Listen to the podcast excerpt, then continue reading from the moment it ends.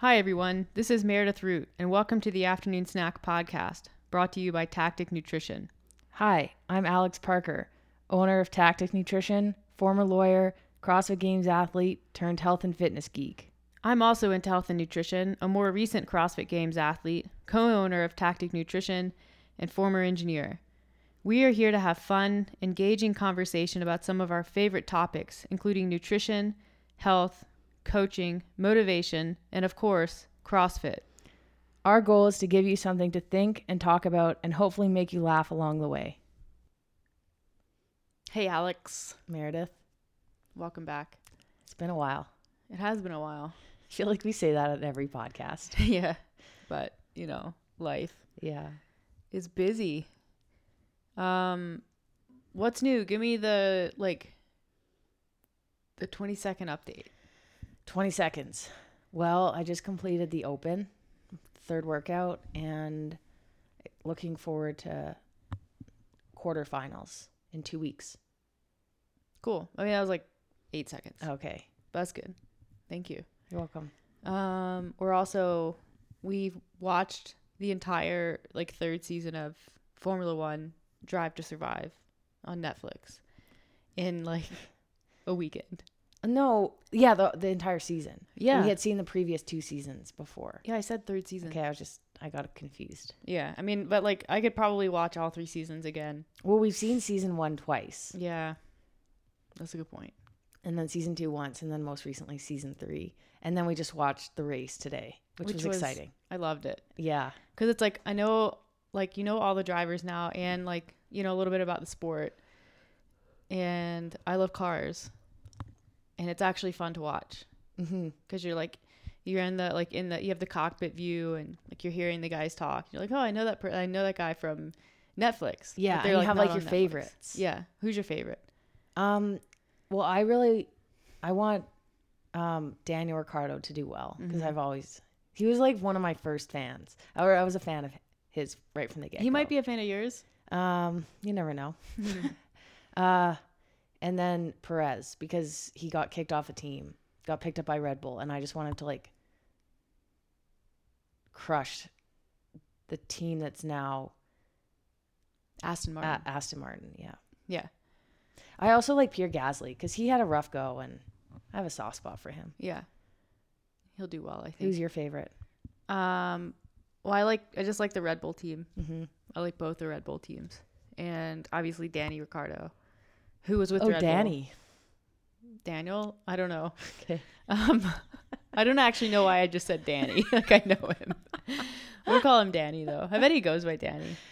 Or Um, Dan. Dan. Uh, he, I bet he goes by Danny. And uh, Okay. I'm gonna look that up. So I like him, and uh, it's weird. I like I like the Aston Martin team, like just because I like Aston Martin cars. Okay. But I, I'm not a particular like I don't really like Lance Stroll, and like Even though he's like the, he's the only Canadian, but he's just yeah. he's he like didn't get painted in a very good picture. in the first season.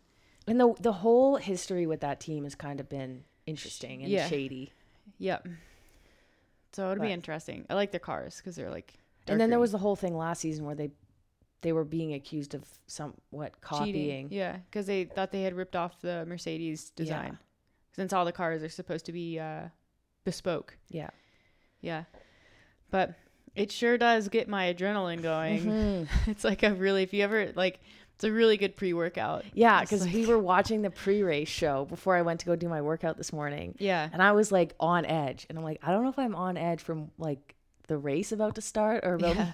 going and doing 21.3 and 0.4. because it's like it's it's all it's a very similar like you can imagine right having been competitive in a number of sports that like you're watching the pre-race and these guys are doing their formation lap in their car and they're like they're putting their head thing on and like they just look steely. Like yeah, they like, they're you can in just- the zone. yeah. And it's like oh i know that feeling where like there's a ton of nerves. Like anyone in that situation is like you have a ton of nerves. There's no no way not to but it's like you're trying to find a way to like productively channel that energy and it's intense I think what's interesting about this sport is obviously these guys are competitive and want to do well as individual athletes.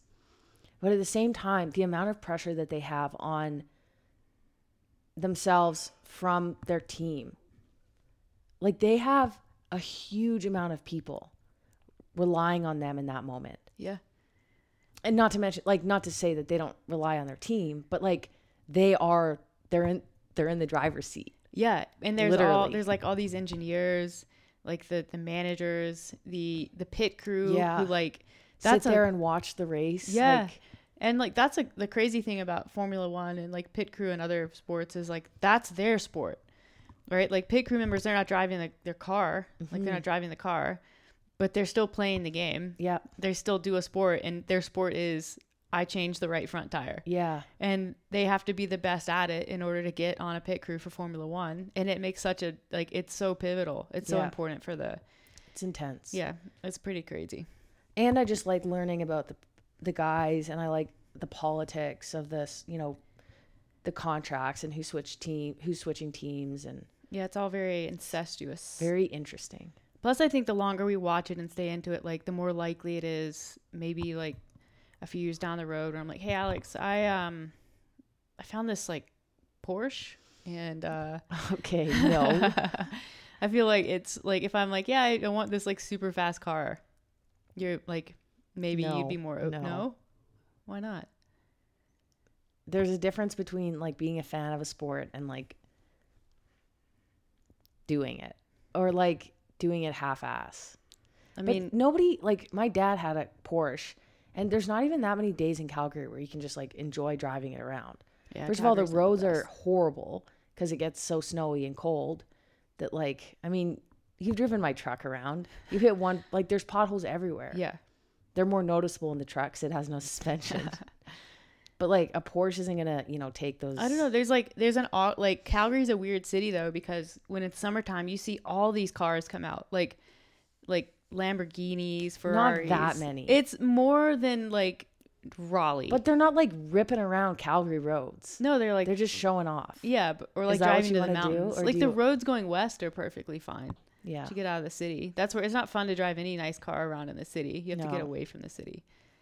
We So- did take my dad's Porsche to Banff that one time. Yeah, it was it was enjoyable. Yeah. You mm. drove it because I don't know how to drive stick. Yeah, I mean that's like I don't know how you get to be 31 and not know how to do that, but that's fine. but anyways, maybe Anyways. maybe that's like 5-year goal. Mm, Get a Aston Martin or a Porsche. yeah. But um I have been putting the Audi in like dynamic mode more lately. Yeah, which is why you're speeding all the time, and I'm having to tell you to slow down. It's just like drinking gasoline. I'll stop. I'll stop. It'll go back in auto. Thank sorry. you. I didn't realize that you were wasting our money. I'm yeah, I'm not. I'm kidding. It's enjoyable. It's an experience. Anyways, um I guess it's like going you're so you're done the open. I'm not done the open yet. I'm not really doing the open, doing the equipment free open. But um how does it feel to be done? Presumably you'll be moving on to the next stage Mm-hmm. as long as your your video is good, which I think it is. Yeah. You want to tell me tell us about your open experience to this point? I mean, it was fine. I like did it on Sunday mornings, trained through as much as I could. My back was pretty much broken after 21.2. Not broken, but just extremely sore to the point where I couldn't really bend over. So I didn't really train Monday or Tuesday after. You're like the open workouts for you were the last the last session before a rest day. Yeah. Yeah. Does that like bug you at all? You wish you could do it first and do better or mm, I part of me like used to want I used to want to do them on Fridays just to get them over with. So I've always most years I do one and done. So I like to get them over with and then have like a weekend of training where I don't have to worry about it. I'm not sure why my coach put them on Sunday. Well, I think there's a lot to learn from people as they go. Yeah, like the so the first week I learned a lot. I think a lot of people had to repeat that week because they weren't aware of the standards. Um, having both feet on the wall before you move your hands on the wall walk. So knowing that before I did it on Sunday morning was very helpful. Yeah. And then um I guess having an idea of like how long it's going to take Yeah. is nice. Um And there are some people who are putting up videos now. Like it used to be very, very like hush hush, like no Yeah. one disclosed scores. And now like I mean I'd still say like most people kind of wait. But you know, there's people like like Noah has been putting his video up. Like you see, Yeah. you can see start to finish for some like pretty good people, and it's beneficial, I think, to watch, watch and learn. And like this year, there's such a large percentage moving on to quarterfinals that like you don't necessarily need to do the open workout right after a rest day. Like you can make it your final session and do like good enough. Yeah, knowing, exactly. Like when it actually matters, there's more in the tank. totally. So, which is good information to have in your pocket. I think some people's egos struggle with that concept a bit. Yeah. Not I think your- overall I was happy that I did it. yeah. Because I any- wasn't going to, but Yeah, that was like a last minute decision. yeah. Yeah. Um. It's good to kind of see your name up on the leaderboard and see you're kind of in the mix. And you don't totally suck. Yeah. Yeah. Because when you don't, you know, you train alone all the time. Yeah. I have no idea if I'm good or not anymore.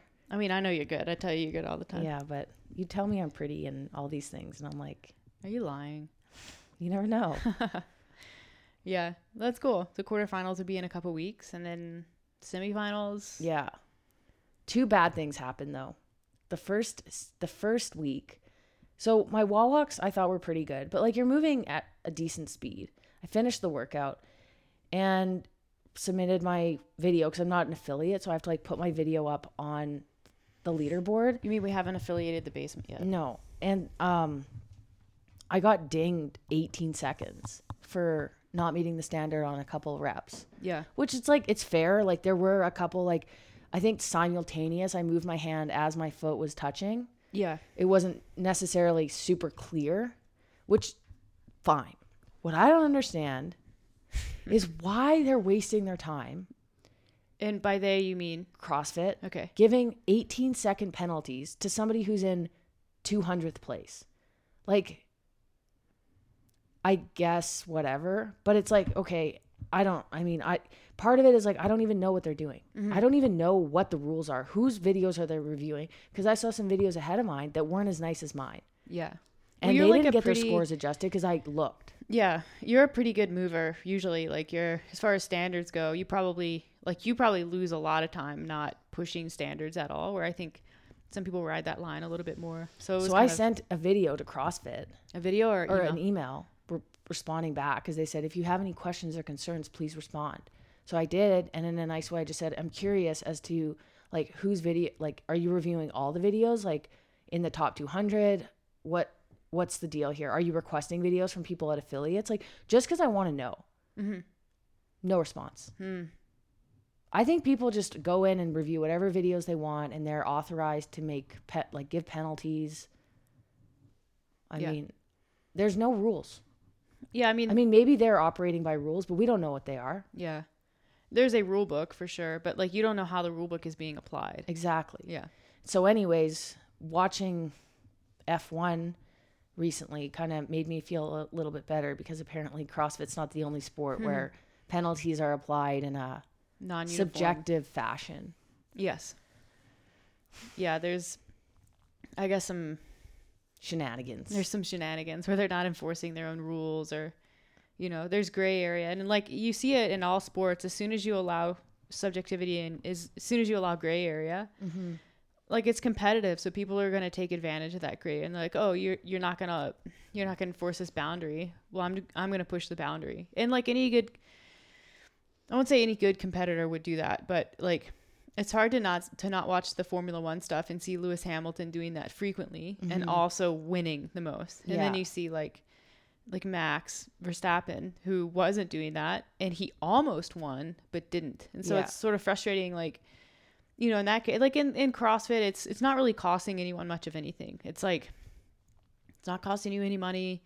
Like it hurts the ego maybe it's confusing because there's there's a little bit of uh, transparency issue there. But you could argue like in instances like that where they're like in Formula One where they're not enforcing a penalty on somebody while they're making it over and over and over and again, like that probably cost Max like I don't know a couple hundred thousand dollars at least, yeah. a million dollars if he would have won. Mhm. So it, I'm sure is is much more frustrating for them, but it's it's frustrating frustrating as a competitor. I think whenever it happens, but it's like It just it doesn't seem like a very valuable use of their time to be implementing like 18 second penalties to somebody who finished like I'm I guess it's the first week, but also at the same time like if they're so worried about me getting in the top 10, which is what the goal is in the open, Top ten percent. top 10%, Yeah. they should be they what they should really be doing is reviewing the people on the bubble cuz those are the people that it matters. Mhm. Not me. Yeah. Like it doesn't matter if I'm in 200th or 300th. I mean, it doesn't. Because you're still going to be in the top. Exactly. It just I don't know. So anyways, the second bad thing is realizing that although I still train pretty hard, like I don't take it as seriously as I once did. And I put in a damn good effort on those workouts, just like I do in every workout. I get thumped. and now it's not by like, you know, Tia or I mean, you do still get thumped by Tia. Emma Claire. It's not I said it's not only, Okay. but it's like 16, 15 year olds. right. And I'm like, but it does make me feel better that they've been doing CrossFit for about as long as I have. It's the same amount of time. Like Justin Medeiros is 21 and we started CrossFit in the same year. So it's like, okay, relax. they just like kind of were still growing up while Yeah. we were. Yeah, I think that's an interesting. Like the, like- the girl who's winning after the second week, Mm, Emma Carey. I learned today she just she started CrossFit when she was 10. yeah, She's almost 17, so that's 17 years. seven. Sorry, 7 years, which is I've been doing it for like 8. Mm-hmm. So I'm like it's not that impressive. Mm-hmm. Yeah, I mean, I guess her development as an adult is impressive. Like most kids don't develop that quickly to a point where they can, you know, be achieving, like specifically the weightlifting, I guess. But like seven years into CrossFit, focusing on it competitively for like however many years she has, like you should, it makes sense. Like, I'm not going to say that you should be good because I think it takes a lot to be good and be at the top, but like it's not a surprise. No, it's really not. Like and not not to take anything away from somebody who's 16 and who's crushing it. But also it's just different now for these young athletes. Yeah, I think it's like our our gener and I'm like going to sound really old when I say when I'm talking about our generation. But I think the like the 2014 to 2018 games athletes, a lot of them were like retired collegiate athletes who are kind of finding their second wind and like you know, maybe they find CrossFit in their early 20s and they start competing in CrossFit in their mid 20s or late 20s and, you know, competing at a high level, I mean. Um, and that's kind of what you got. Like you, you get these athletes who have a ton of life experience. They have a ton of competitive experience in other sports. Um, you know, they're, they're athletes one way, maybe they're, you know, even people who are not athletes, but have, you know, different experience. Like I think Alexis has been open about the fact that she wasn't a, a particularly athletic person. Uh, But like Camille was a gymnast, like Telena was a sprinter or something. yeah, like Jen Jen Smith is a track and field athlete. Yeah. Like even Brooke, who's rel- who's pretty young, is a track and field athlete. Um, so you just you get you were getting a lot of ex athletes, and now like Rich was baseball and football. so is Ben. Yeah.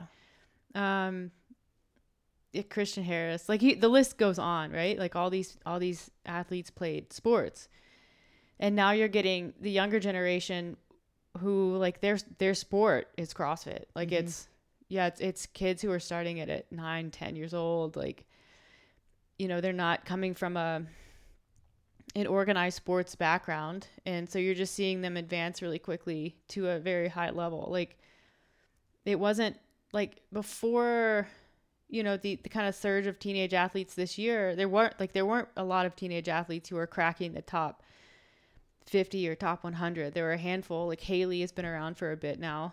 Um you know she's just kind of a, an alien like that. And then like lauren fisher was kind of the first um young athlete. But again she she was back in like 2014 where like her maybe her her early exposure to CrossFit and you know whatever her athletic background was kind of lent itself but it was also like it was way easier to ke- like compete in 2014 than it is than it is now and so um yeah I feel like there's just this huge there's this big change coming this like kind of hand like this handoff like generation to generation like the uh Paul Tremblay calls it the the old guard, like our generation.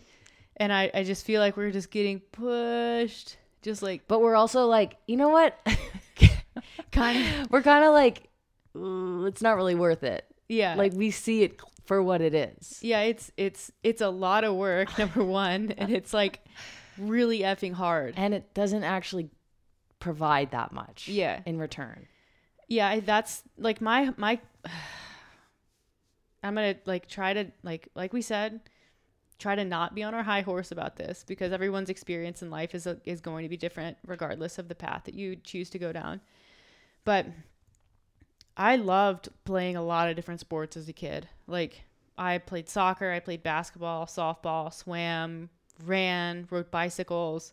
Like you name it, I did it. And you had a similar experience I think when you were younger and then we both kind of specialized like when you you should specialize, I think. Um but I never stopped playing other sports. Like even when I was a like quote unquote like swimmer, I still played I played soccer. Like I was on I I did travel soccer. I was on high school team like you know, I played a lot of sports and I have some like some of my best memories came from that.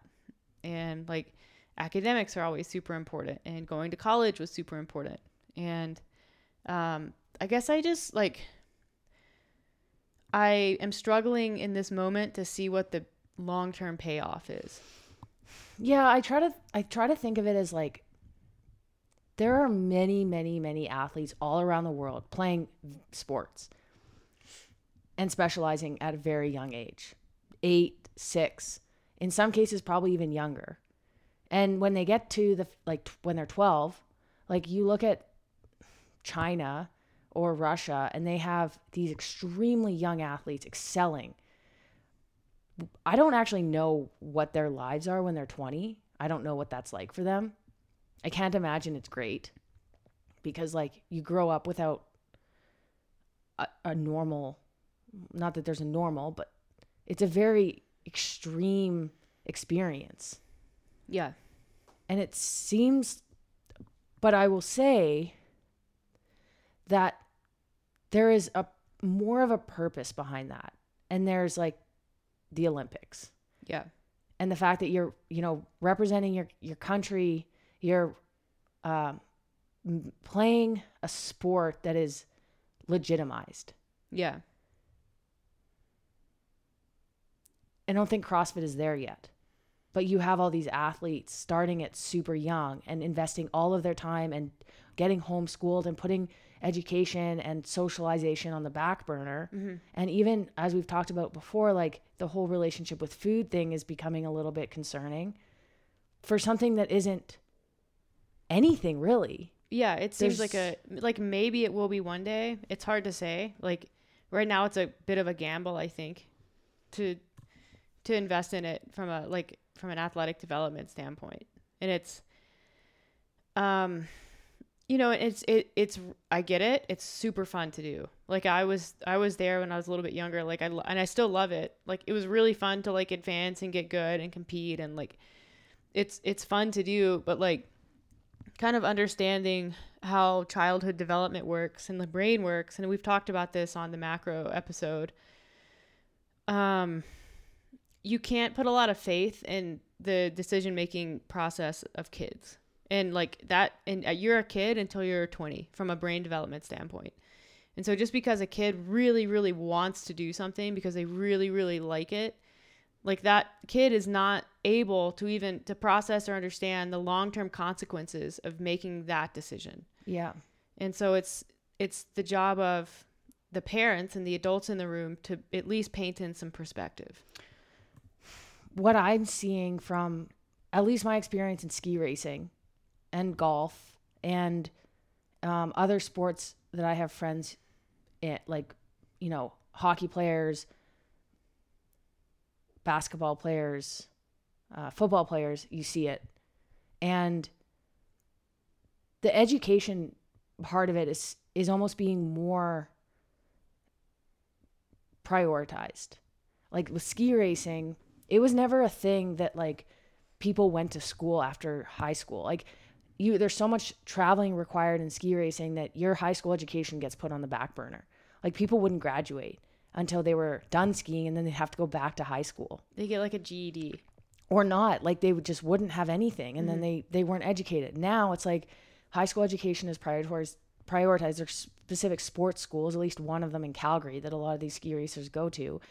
And then after that the like ncaa circuit is a lot more developed than it used to be so a lot of these people at least from the europe europe canada and the us are being funneled through ncaa Like into a university. into a university, they get their education, ski, and that's just like football or basketball. Mm-hmm.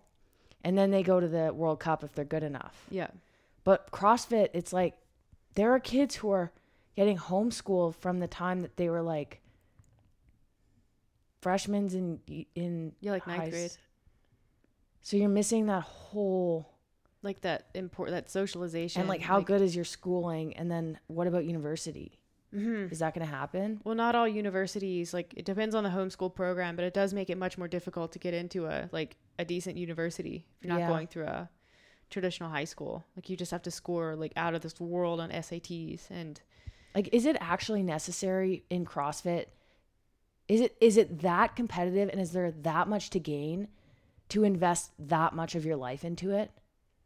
I don't know. It I it used to to not be like you could definitely do it part time. And by part time I mean I still think you can get four hours of training in and like go to university or go to school or like have a job. I That's- have yeah, for sure. Yeah, I mean you did it, I did it, but I think now the trend is like all these people are saying, oh, I get you know I train for six hours a day or I train for six to eight hours a day, and it's like I mean we've talked about this. No one trains for six hours a day. You spend six hours a day in a gym. Like it's easy to burn six hours in a day in a gym. How much are you actually training? Maybe four, maybe. And so 4 is yeah, 4 is a lot. yeah, that would be like a two hour like weightlifting metcon session. Yeah, four would be a lot. Let's call it three. Like two, two and a half, even if you're cooking, is like a good a long session, two and a half. And then the second session, even for like elite athletes, is usually uh, like maybe a, an uh, aerobic portion. Yeah. where you're rowing intervals or something like that, or you're doing a longer duration metcon. Yeah.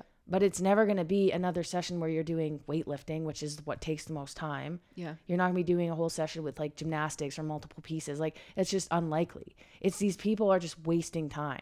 Yeah. Or they're they're taking 30 minutes in between each portion of their workout. Maybe that helps optimize each portion. Maybe that. Maybe it also means their training just isn't very well designed, Yeah. which could be also the case. Um, yeah. So it's it's it seems like the the get it's a, it's giving up a lot. I think a lot of people are giving up a lot. and They don't even realize. Um, you know, because we most like most collegiate athletes, like even people who go to the NFL and the NBA, like most of those guys are completing their deg- their degrees 1st Mm-hmm. Like there, there's the odd like you know if you're very good and you're likely to go first round in the draft, maybe you curtail your university degree and go a year early. But and they used to like the NBA used to allow you to go to the NBA NBA right out of high school, and they stopped doing that. So now there's a collegiate requirement, and I think the same is the the NFL is the same requirement, and uh, I think baseball is the only big one that doesn't require that. So you can go straight from, uh, and that's just because they're like the minor league feeder system works different. But you go straight from high school to minor leagues to, but still like you have to play in high school. You can't play baseball being homeschooled. You Mhm. have to play in high school. You have to go to high school.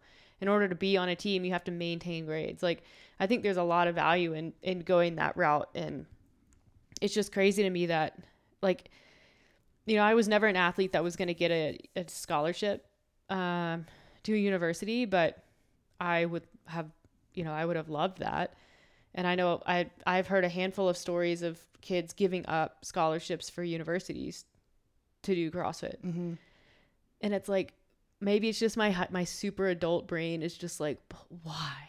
You know? Why? Like I know like the most valuable thing I've ever done is university in my degree in my the career that I had. That's the most valuable thing I've ever done. CrossFit does not even like I don't know. It I had like a childhood dream and it was to go to the Olympics. okay. And like any kid who plays a sport, I feel like wants to go to the Olympics. Oh, of course. But like CrossFit is like I want to go to the CrossFit Games. But like they don't know that the CrossFit Games is nothing. It's like I want to do the Spartan Championships. yeah. Uh, no one even knows what that is. Like actually people don't know what that is. Everyone knows the Olympics. You're representing your country. Yeah. It's you a don't fixture. you don't have to pay taxes. yeah. It's crazy. But like that it doesn't ex- it it's ah it's just I'm not saying it's wrong. Mm-hmm. I'm just thinking about it from my as from as a 31 year old who played has played sports and done CrossFit. Like I've always prioritized my education, and I I did well enough in sports, um, prioritizing both, which I think is absolutely 100% doable for most sports. Um, I have I have skied with people who had tunnel vision and their parents allowed them as I mentioned to like not complete high school. And they ended up in their 20 they kind of stuck around with skiing or whatever for as long as they could and they ended up like and just not like I I guess it was their decision, Yeah. but I wonder how many of them look back and they're like, "Damn it, Yeah. had uh, had I just like had I managed my time a little bit better and prioritized a couple other things, I wouldn't be left with nothing. Yeah. Like sport sport is great and it's great to really invest a lot of time into if you really love it and there's something to gain. But when you don't if you don't have to, why put all your eggs in one basket? I guess is all I'm saying. Yeah. That's yeah, cuz there's other like I kind of compare CrossFit to like uh, a sport like swimming where there the your financial opportunities are just very limited. Like unless you're um winning gold medals at the Olympics year after year, like you're you're not going to make a ton of money swimming, even like being top 1%. And so it, I think that's part of the reason why like that sport funnels through the university program. And um that at least it does a couple things like the best coaches in the country are at universities. Um, like the olympic coaches are at universities. It encourages athletes to pursue university degree. Uh, the best swimming programs are schools like stanford and um, you know indiana and um, so not only like you know as a as a, an athlete coming through high school that not only okay i want to swim with this coach in college because he's um you know head of he's the head coach with the uh, team usa olympic team. This coach also like he coaches at stanford. So now like you know how incredibly difficult it is to get into stanford even as an athlete. So now you're you're aspiring to not only be the best swimmer that you can be but also be like a plus you know 6.0 gpa student because you know you have to do that in order to get what you want. Um, and I like that about about Olympic sports that exist in at the university level because it's so important. I think to provide kids not only with um, an opportunity to compete at a very high level, but also an opportunity to get an extremely valuable degree that will serve them after they are done competing in that sport. Because like, you know, what do you do when you're done CrossFitting? Do you open a gym? Like, do you like what's the You what happens? programming company. But like, you can kind of see the direction the industry is going. Like that that market is becoming so saturated, and there's Yeah. all these big players who are already in it. So it's like how, you know, maybe there's there's one or two people per year who can push through the crowds, maybe because they're actually very good at it or they have exceptional marketing people, and establish a brand that people want to buy into for programming. But like, what are you left with? Yeah, I think you make a good point about swimming in that it's not a very lucrative sport from a financial standpoint. So it it naturally funnels people towards university because it's like, hey, I'm not I'm going to invest all my time in swimming. I'm not really going to get any money about it. I better have a backup plan. Yeah. uh, if you take hockey for example or these like really good baseball players or basketball players and they maybe they get drafted like who's that Zion? Oh, uh, From from, last- Duke. From has Zion March Madness. Williamson. Like he's so good. uh-huh. He's so good that it's like, and in such a competitive sport, like a worldwide, just like this huge sport of basketball, which every kid is playing, Mm-hmm. And he's like the best. And he's what, 18? Zion was drafted, I think, when he was 19. 19, He played freshman. one year at Duke. So it's like, all right, makes sense that like it's worth it for you maybe not to play university anymore. Mm-hmm. You're going to be making big bucks. Like I get that maybe putting off your education is not a bad idea. yeah. Hockey, same thing. You get somebody who coming up who's 18 and they're probably going to make it into the NHL or have a really good shot. Like that's big bucks. Like you get into the NHL and it's so competitive. It's probably worth putting your education off to the side to really hone mm-hmm. in. CrossFit, it's not that competitive. Mm-hmm. There's not even that many people doing it. So Yeah. it's like and you're not making money. So I'm like, I don't understand why CrossFit is going in the direction of these huge sports that are extremely lucrative. Mm-hmm. And you see it from like older athletes, like quitting their jobs or Yeah. not pursuing like a career after their education for many years. And I'm like, but why? Yeah. Like do something. Like, I guess I get it. Follow your dream. Like, totally do it. But I guess I'm not that type of person. yeah. like, follow your dream if your dream is going to provide don't you. let and- your dreams be dreams. I'm like thinking of that. Uh, have you seen the motivational speech by Shia LaBeouf? No. Okay, I'll pull it up for you later. That's Um, great. It just, like, it doesn't make sense to Yeah, me. it's The I sport like. is so weird. yeah, it's super weird. And the thing about it, like I love CrossFit, don't get me wrong, of course, and it's brought so many things for me. Mm-hmm. But the whole thing exists on social media. Well, yeah, that's what I was gonna say. Is is there's just there's not enough money in it from, like from prize money. There aren't big name sponsors. Like there just aren't. Even the Reebok contract with CrossFit originally, the ten year one was like chump change. It was, Yeah. and you know the the NOBULL thing like that's not a, a ton of money. Like it's unless you unless it's like you know the CrossFit Games brought to you by Mercedes. Like that's now we're talking money, Yeah. right? The CrossFit Games brought to you by FedEx. Like that's big money. Um, so what you do is it pushes athletes to pursue income opportunities outside of the sport. And It forces athletes actually. yeah, because in order to, to do it full time, quote unquote, as in not have a, a full time job, you have to be making money somewhere. So it's it's now you're making money on social media. Like you're you're actually you're a professional influencer who does CrossFit. Mm-hmm. Like that's how it is, and It has to be that way. yeah, and it's not to like you can make a ton of money on on Instagram, but you have to be willing like be willing to play that game. And the athletes who are not willing to play that game, and there are a few of them who are, you know, who who are good, um, but they just, you know, they they don't stand out on social media because they don't they don't do the Instagram thing. But and like imagine trying to get into university or get a job and then and they're like, "Well, what have you been doing for the last 5 years? Like you're 24." influencing. And it's like, "Oh, I'm I I I did CrossFit. I did all these like regional competitions and I have 200,000 followers on my Instagram." It's like Like you may as well have just said I rollerblade. like it doesn't what there's no there's not I don't I don't know. I just I don't get it. yeah. I don't get it.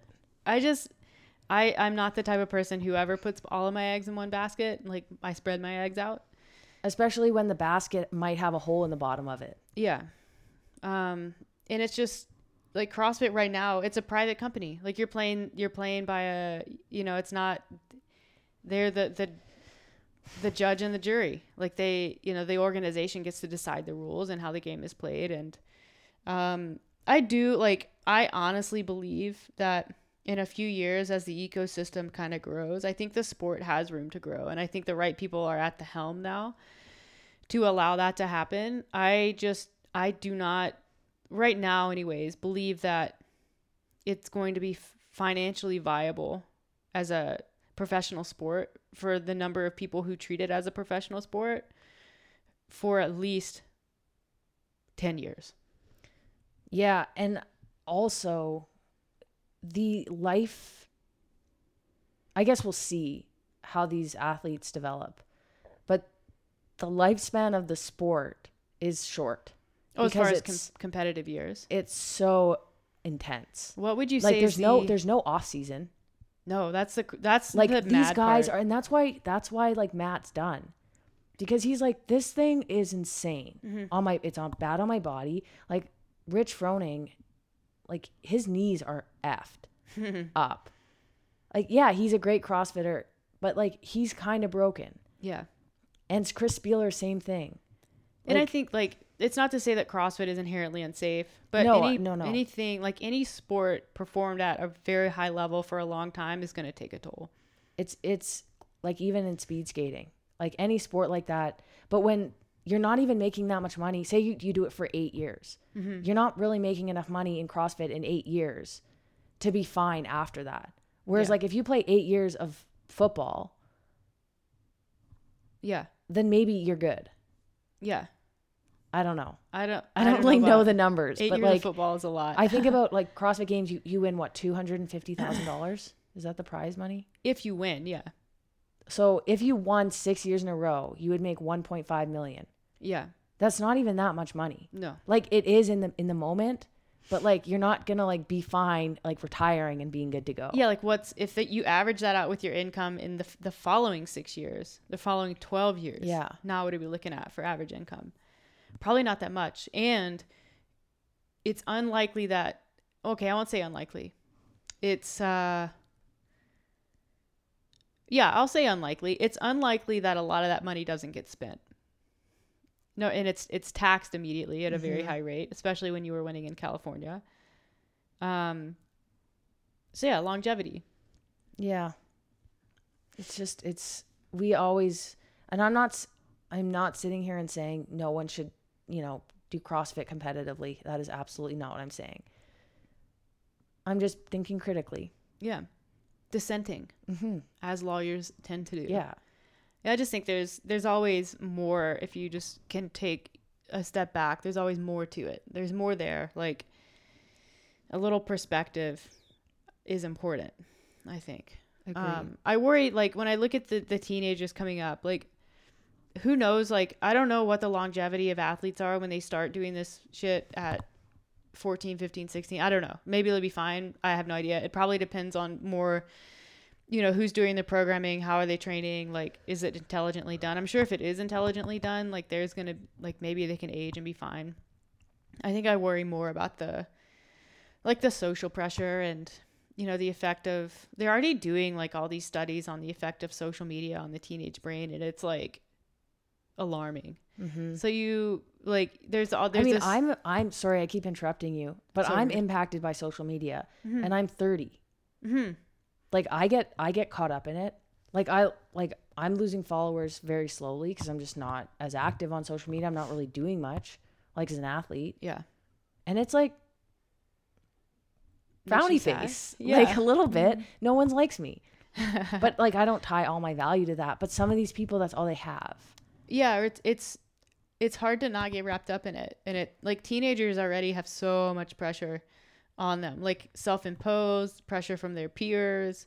Like you had a sport that places an enormous amount of competitive pressure and also it's like hey by the way in order to make money doing this like you have to play this instagram game.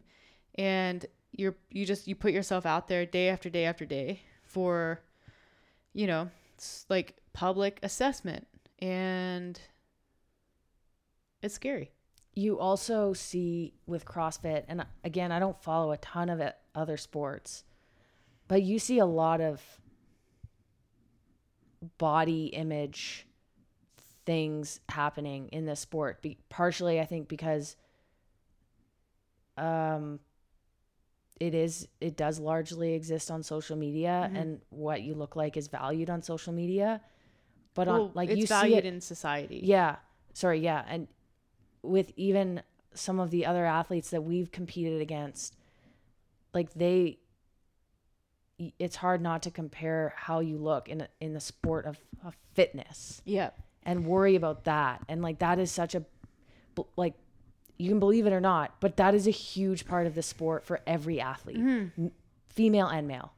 yeah if you don't have the look but like But even if it's not social media based, it's like you look at your competition and it matters to you. yeah. I don't have an, a six pack like this person or this person. Yeah.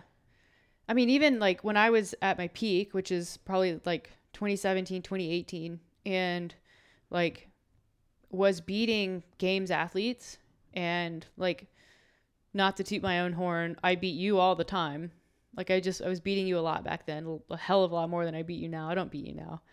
But like I I would do that and I would I would but I never looked like I I never looked the way I thought I should look. And it you know, I wasn't super wrapped up in that because I just I felt awesome at the time and I loved what I was doing, but it was always back there, right? Like why don't I have six abs? Like, you know, why when I take my shirt off do I not look like Alex?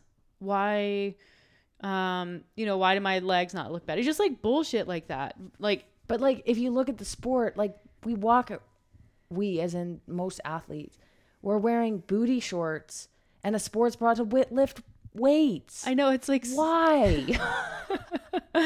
it's like Why why is, why is this the uniform? like, Like, why is your why does does you, do your butt cheeks need to be hanging out when you're climbing a rope that's shredding your legs? yeah.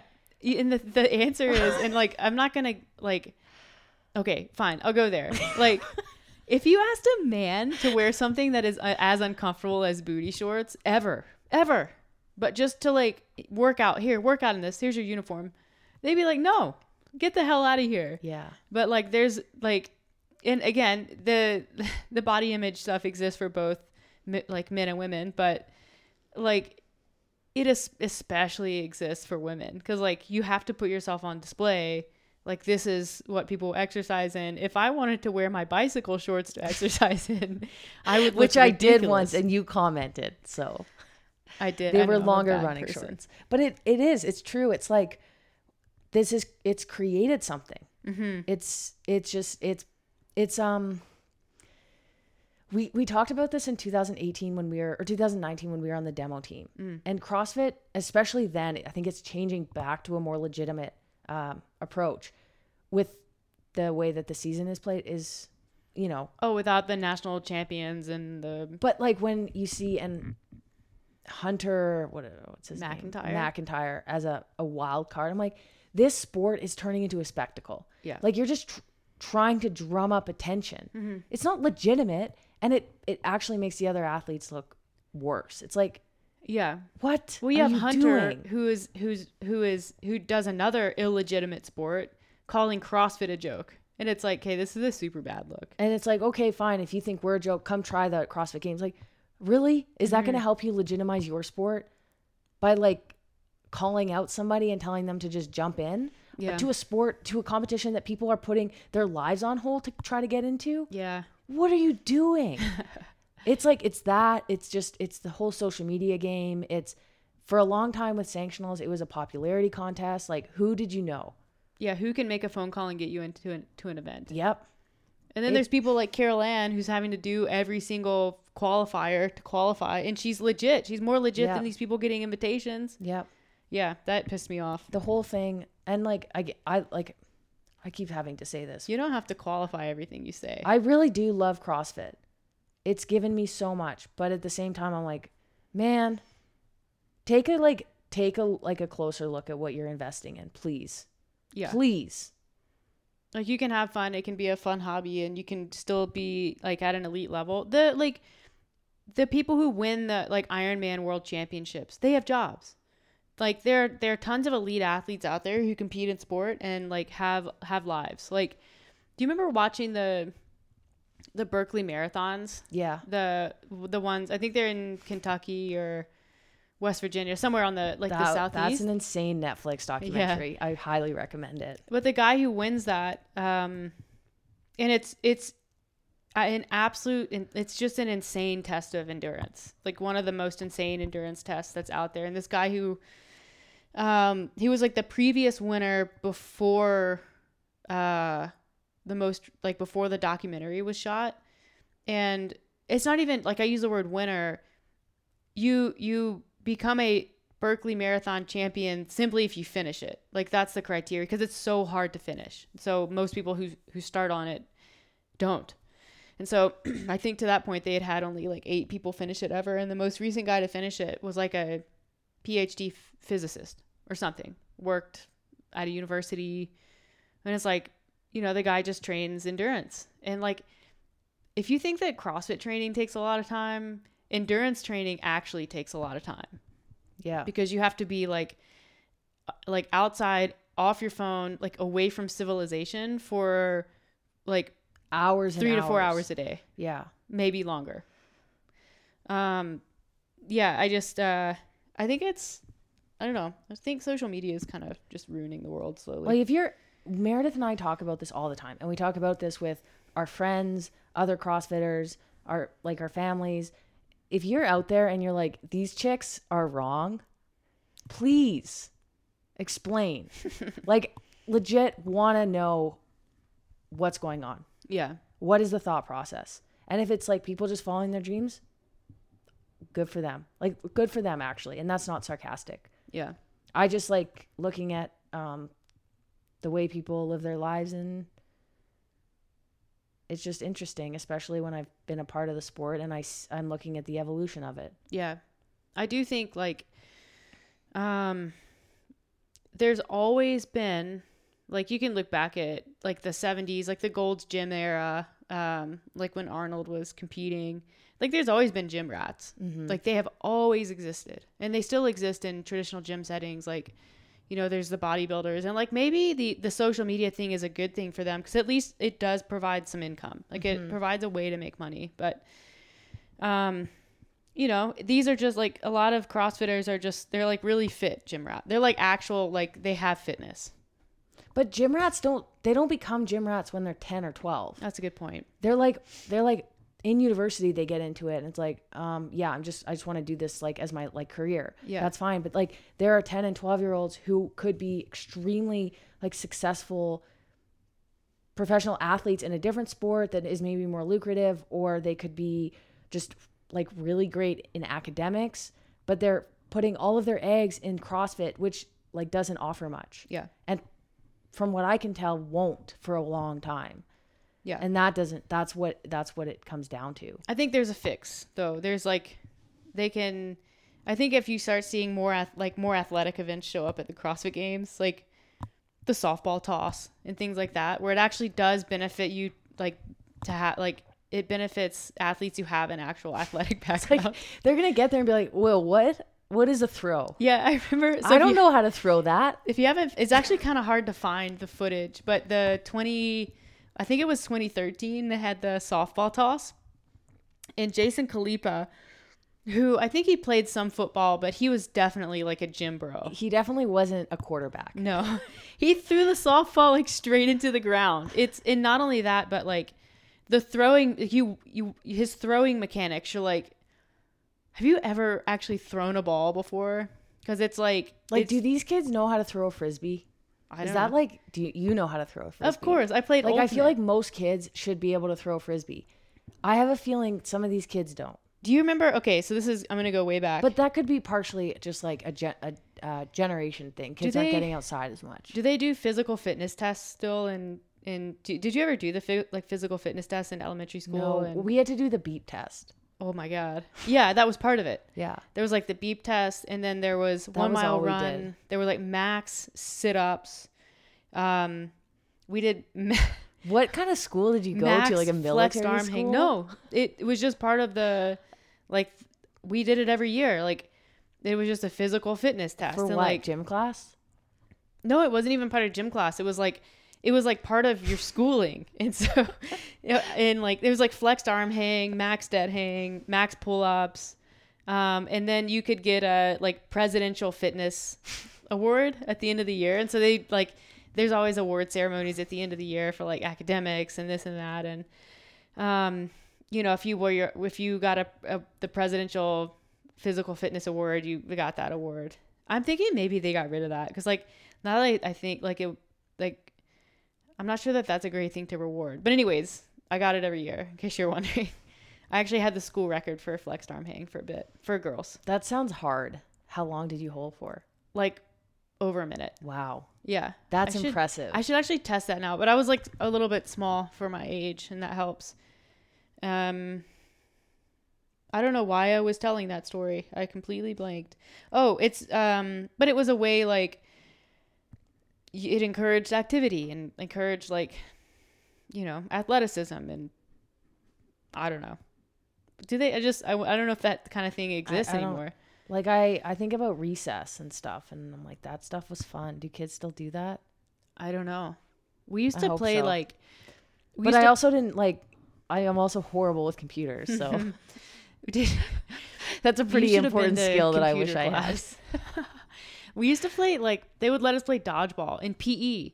Yeah. In oh yeah, with the pink balls. Oh my god! And you get like slapped, and the the pattern from the ball would just like stay on your body, like I on your recently face. played when I was in when I was in my articling year. We went for our like final year end party to that gymnastics gym, Mm-hmm. and it was really fun. But there was a, a specific dodgeball like room, and it had netting and like a spot in the middle, and um, trampolines and stuff. And I got they use the foam balls now, Lame. but I got nailed in the nose and started bleeding. I'm like, I am, I'm 29 years old. I have a nosebleed. I have a nosebleed from dodgeball. What am I doing? Yeah, But you know what? I liked it. It brought me back. I know. I used to like. And it was from a boy. I don't. yeah, that really brings it back. I didn't care. Like, And he didn't care. Nope. Probably didn't say he was sorry. He's like, I meant to do that. I was just ruthless with dodgeball. Oh, I don't care if we're friends. Like, I am gonna try to hit you in the gourd. Like, I'm gonna hit, I'm gonna try to hit you in the face. Yeah. And that was my objective. There was a, always a rule like don't go above the shoulders. yeah, but it was always an like, accident. You can't yeah. control those things. No, because you throw them and they're spinning and they just drift up. Yeah. Yeah. Good that was times. fun. I would like definitely do an adult dodgeball league. They have those. they do. Mhm. Okay, I'll look into that. But I don't think you use the pink balls. Ugh. I think those are like banned now. Probably. That was like um, the same balls but smaller that you'd use for a kickball. Yeah. Have you ever like whiffed a kickball before? Yeah. That hurts. That's bad. I think if I did that now, my hip flexor would tear. Yeah, I was like, that's one of those things you can get away with Yeah. when you're like when you're 12 or 13, but you can as a 32 year old, if you were to do that, you would break like something would dislocate. I remember running so fast playing soccer once. There was like it was super windy. We were out on this field like in the northwest, super windy, and I started going really fast because I had a tailwind. of course. And I basically like was going so fast. I'm like, I'm gonna go into the ground in a minute. Your body can't keep up Do you with ever do that? Yeah. and I like just stuck my leg out and like stopped myself. And I'm like, I I remember that so vis- vivid, vividly. If I tried to do that today, let alone just running that fast, Mm-hmm. I would, my leg would like go into my body. It's like that that clip of you remember watching that thing about Bo Jackson when he does Yeah. exactly that and he like he like breaks his pelvis with his own femur. that would happen. That's what that's exactly what would happen. and not because I'm strong, No. but because I'm I'm breakable. Yeah, it's different. It's different now. It's different above 30. I We'll don't know. see. I will say it's cool to watch these young guns come up in the sport just to see what they're accomplishing. Yeah, From like a spectating standpoint, I'm like, damn. But I am Like holy moly. I'm glad I'm like going more towards the spectator side of it now. Yeah, because I'm like, I can't compete against that. I want no part of that. I will never lift what they're lifting. I'm actually trying to just maintain my like Yeah. It's what like, I've ever lifted. It's like just don't lose any more strength. I can't put clean and jerk videos on the internet anymore.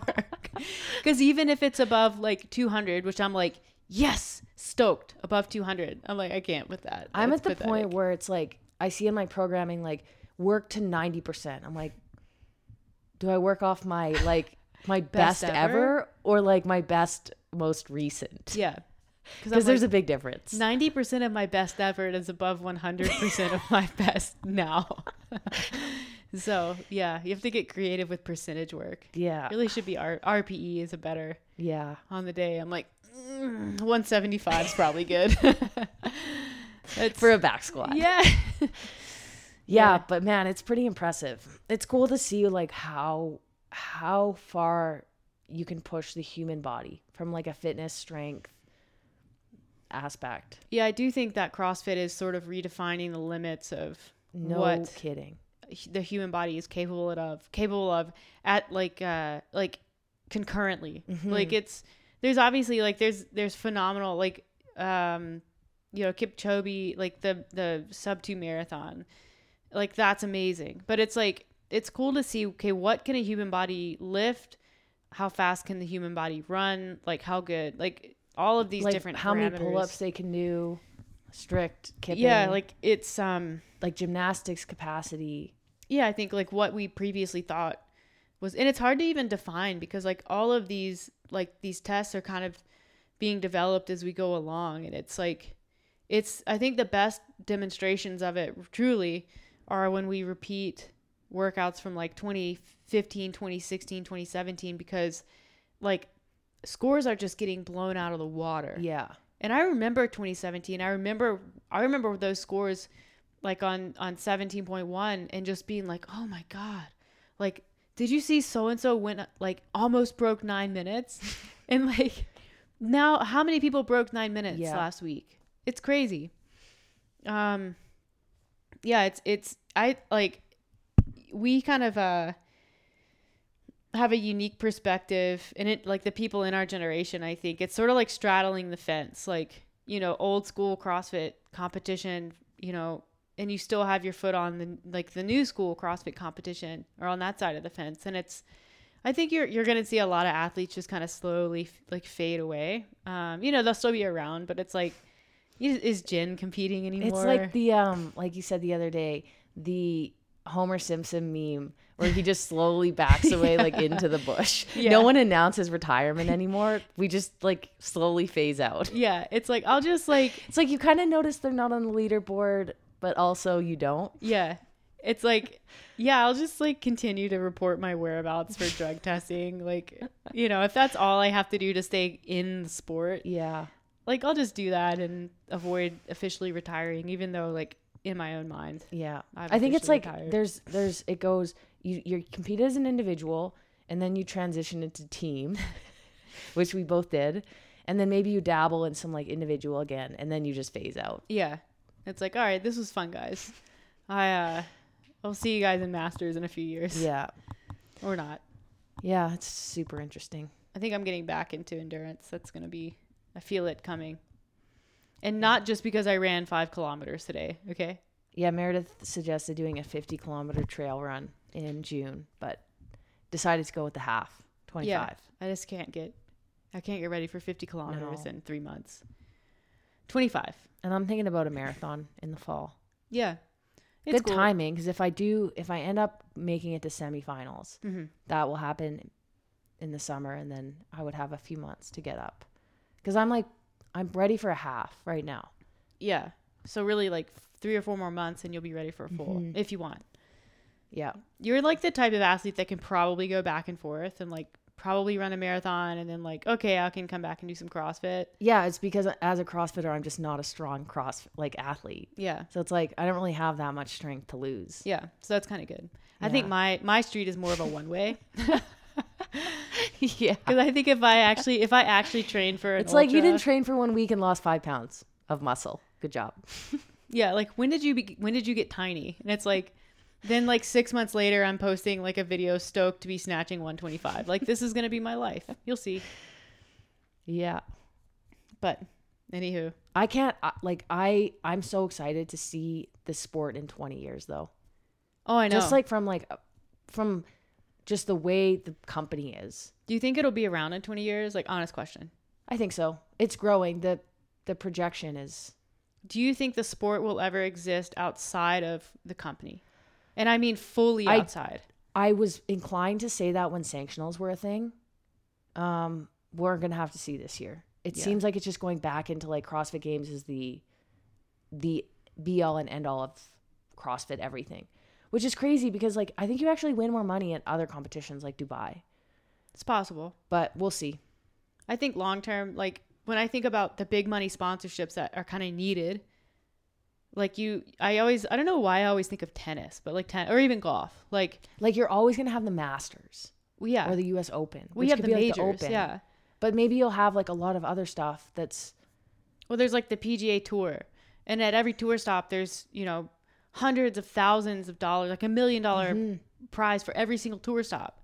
And the same goes for tennis. The same goes for um, what's another sport that uses that model? I don't know. Tennis and golf are the big ones, and that's a good comparison because it's a those are both individual sports. But the big difference there is the so the PGA and the Professional Tennis Association, those are nonprofit organizations, and so there's no problem. Like they oversee the, the competitions, like they oversee the the event schedule, and of course Mercedes and FedEx and like Buick are gonna have no problem sponsoring a nonprofit event because they know like there's no conflict. Like, are they gonna be okay like sponsoring a like a privately run event? I don't know, Yeah. but That's, that's, part of it. That's part of what makes it so interesting. yeah. So I think if if like I think long term if the sport can exist a little bit more outside of the CrossFit managed ecosystem, I think that's when you you could see a lot of money get involved from sponsors, like actual sponsors who are not NOBULL. Mm-hmm. Um, yeah, but I like I have no idea. I don't know that much about like how how professional sports are actually organized, and then you'd have to like, okay, do you have to be carded? Like, do you have amateur and pro? Like that's how like golf works. Is you have the amateur tour, and then you have pro tour, and then you have pro am, and like Well, I remember too. Um, remember when there was discussion about like creating an athlete union? yeah, there well there is I know, but like a legitimate one. yeah Like something where you actually have a say. Mhm. Like and it's bigger and it's more people are involved and it's not maybe just like, you know, like 10 people, Yeah. 5 people. Like that needs to happen. Like athletes need to be involved in the evolution of the sport as well. And yeah I think that partially comes from like it not being a privately owned company. yeah like you can actually lobby Yeah. So maybe change. if the athletes push for some growth outside of CrossFit, Mhm. but still be CrossFit. I don't Yeah. really know. I don't know enough about that to say. Yeah. Who knows? Um, but yeah, it will be interesting for sure. I think they're like CrossFit as an organization is much more open to uh, evolution and suggestion than they ever have been. And I think like I think they realize they have to be, yeah. Given given how much they're they're growing, mhm. and there's pressure on them Yeah. there should from be me sending emails. from Alex Parker. Hello, this is AA Parker2 at yahoo.com. no, I would say this is at, at AA Parker one because they probably know me better by my Instagram.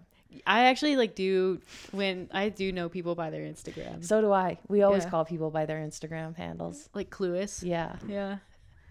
Be weird to, to actually like run into her and be like, "Hello, Catherine." I hope she listens. You think she listens?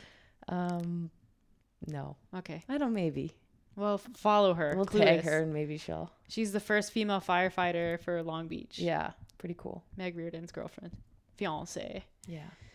All right. Well, Megatron. Be- better Megatron. better known as Megatron. Actually, like the shark. yeah. Yeah. Um. I'm glad we we ended on a high note. I was getting a little critical, but Yeah, I don't think there's anything wrong with dissenting opinions, and no. maybe they'll, maybe they're helpful, maybe they're not. But it's our podcast, so it doesn't. Yeah, and like we're always open for discussion. So shoot us a DM or email. Yeah, I do love a good debate. Meredith will get in there. I get into the weeds. I get into the weeds. There's the sprinter van arrived.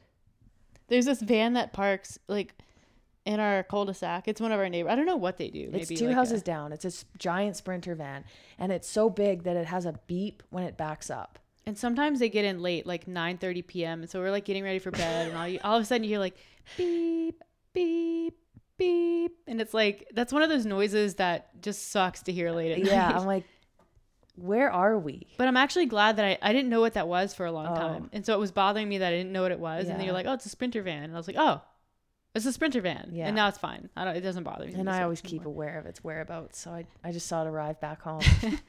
Alex is the one person neighborhood watch. yeah. yeah, it's all good. But, um, Wait, before we go, tell them the story about the newspapers.